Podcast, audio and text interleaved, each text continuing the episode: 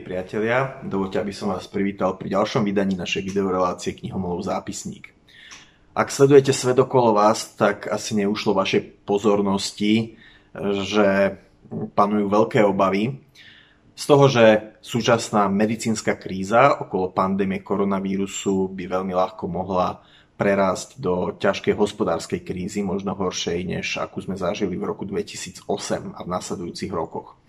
Dnes budeme hovoriť o knihe, ktorá sa možnosťou ďalšej finančnej krízy zaoberá.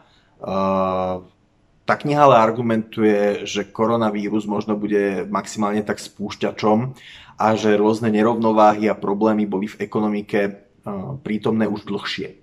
Tá kniha sa volá Anatomy of a Crash teda Anatómia krachu s podtitulom The Financial Crisis of 2020, teda finančná kríza roku 2020 a vydali ju tento rok, eh, nedávno myslím, že na začiatku mája, eh, americký Mises Institute. Je to zborník ekonomických textov, ktoré sa snažia um, odpovedať na niektoré otázky. Už mňa teda osobne už eh, tá prvá kapitola vcucla, je to vlastne otázka, ktorú aj ja som si vždy kládol, že v súčasnej svetovej ekonomike e,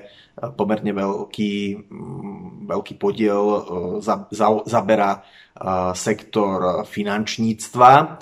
čo zase spôsobuje, čo mnohí argumentujú, že spôsobuje, mm, že problémy finančného sektora následne potápajú takú tú reálne, reálnu ekonomiku. No a ten článok argument, skúma rôzne teórie, že prečo to tak je a argumentuje napokon, že to nafúkovanie finančného sektora je dôsledkom v podstate takej politiky vykúpenia finančných inštitúcií zo strany vlády v prípade ich zlých rozhodnutí. Inými slovami, ten kapitalistický princíp, že, zle, že, že správne, prezieravé správanie na trhu je odmenené ziskom, a nesprávne, neprezieravé správanie je potrestané stratou, akumulácia strat môže viesť až k bankrotu, tak toto ako keby vo finančníctve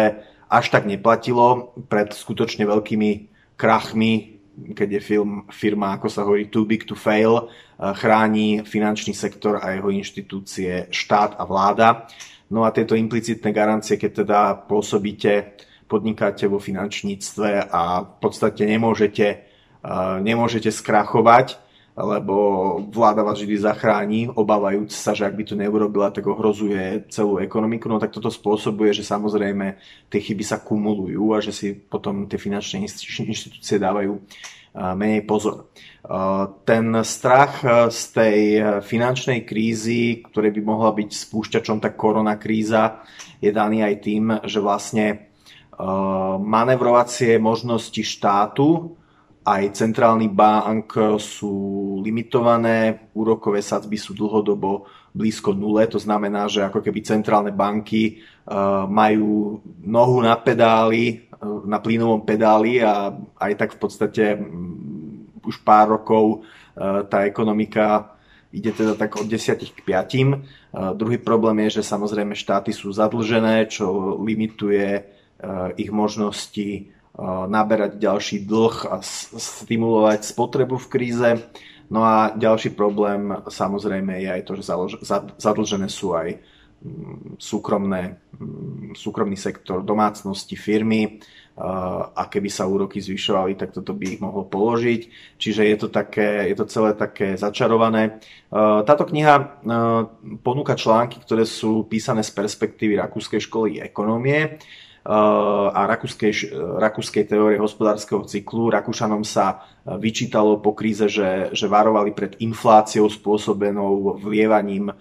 peňazí centrálnymi bankami do systému, ale že vlastne tá inflácia ako keby nenastala počas posledného desaťročia. Rakúšania hovoria na to, že pozor, síce ste možno uh, necítili nejaké veľké zvyšovanie e, vašich spotrebných cien, keď idete do supermarketu, ale že vlastne tá inflácia sa prejavila nafúkovaním eh, investičných aktív, teda eh, ten fenomén, že, že vlastne eh, stúpa povedzme cena akcií alebo cena akcií je otrhnutá možno od tých ekonomických základní, tých, ekonomickej základne tých firiem, od ich hospodárenia, že vlastne toto môže hnať zase aj nerovnosť v spoločnosti, pretože do akcií, ktoré rastú vďaka tým peniazom v obehu, ktoré boli do neho vliaté na boj proti poslednej kríze, do akcií investujú samozrejme bohatší ľudia, ktorí potom z toho profitujú, čiže ako keby tie nožničky nerovnosti sa otvárajú. No ale takým spoločným menovateľom potom tej kritiky tých textov je vlastne kritika monetárnych politik centrálnych bank od Fedu cez uh, eh, ECB až po Čín, Čínsku Národnú banku, respektíve čínskych uh, menových politikov. Zaujímavé, zaujímavé sú kapitoly uh, nemeckého ekonóma Filipa Bagusa, ktorý je aj u nás známy svojou knihou Tragédia eura ktorý je určitým kritikom eurozóny a ktorý aj e, má v tej knihe text, kde argumentuje, že euro by sa mohlo na tejto kríze rozpadnúť. E, priznám sa ale, že nie som úplne tým presvedčený, e, ako argumentuje a to preto, že, že videli sme v dlhovej kríze ohľadne Grécka, že napríklad už len odchod Grécka z eurozóny bol e, politicky nepriateľný na začiatku tohto desaťročia, napriek tomu, že tam sa medializovali správy o tom, že ľudia páchajú samovraždy kvôli tým úsporným opatreniam a podobne, čiže že, a že grécka spoločnosť trpí tými úspornými opatreniami. Čiže ak sa euro nerozpadlo vtedy, tak e,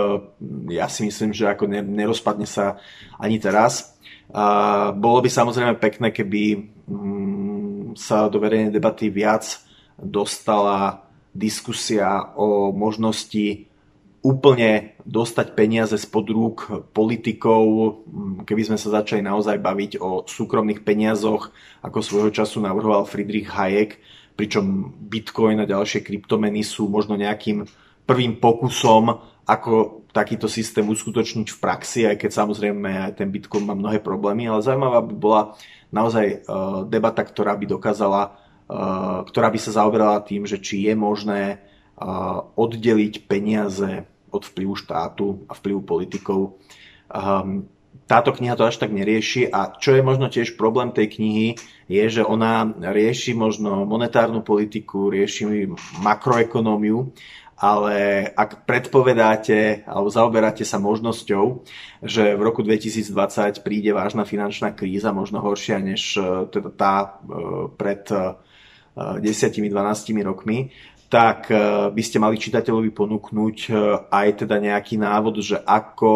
by sa sám mal možno na túto situáciu pripraviť v rámci svojich vlastných osobných a rodinných financií, ako rozmýšľať možno o svojej domácnosti a o jej finančných e, limitoch. Takže toto mi nám troška chýbalo. E, tá kniha je e,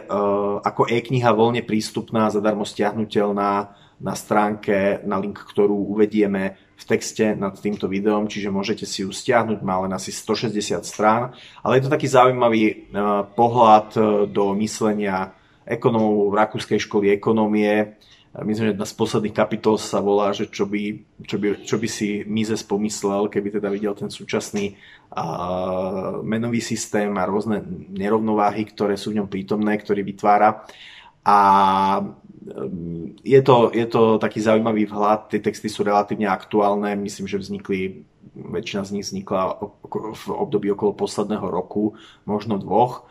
a mm, dá sa to v podstate stiahnuť, na, dá sa to v podstate prečítať za pár dní, takže mm, je to taký rýchly vhľad, pokiaľ viete teda samozrejme po anglicky. Milí priatelia, ďakujem, že ste, že ste si nás dnes zapli. Ja verím, že vaše osobné firemné financie, vaše domácnosti zostanú teda nedotknuté prípadnými ekonomickými problémami alebo že nimi spoločne preplávame čo najlepšie. A ak by mali nastať, a samozrejme vždy je lepšie, keby sa možno tieto uh, predpovede mýlili. Ja vám ďakujem za pozornosť a zase na budúce dovidenia pri ďalšom vydaní našej videorelácie Knihomolov zápisník.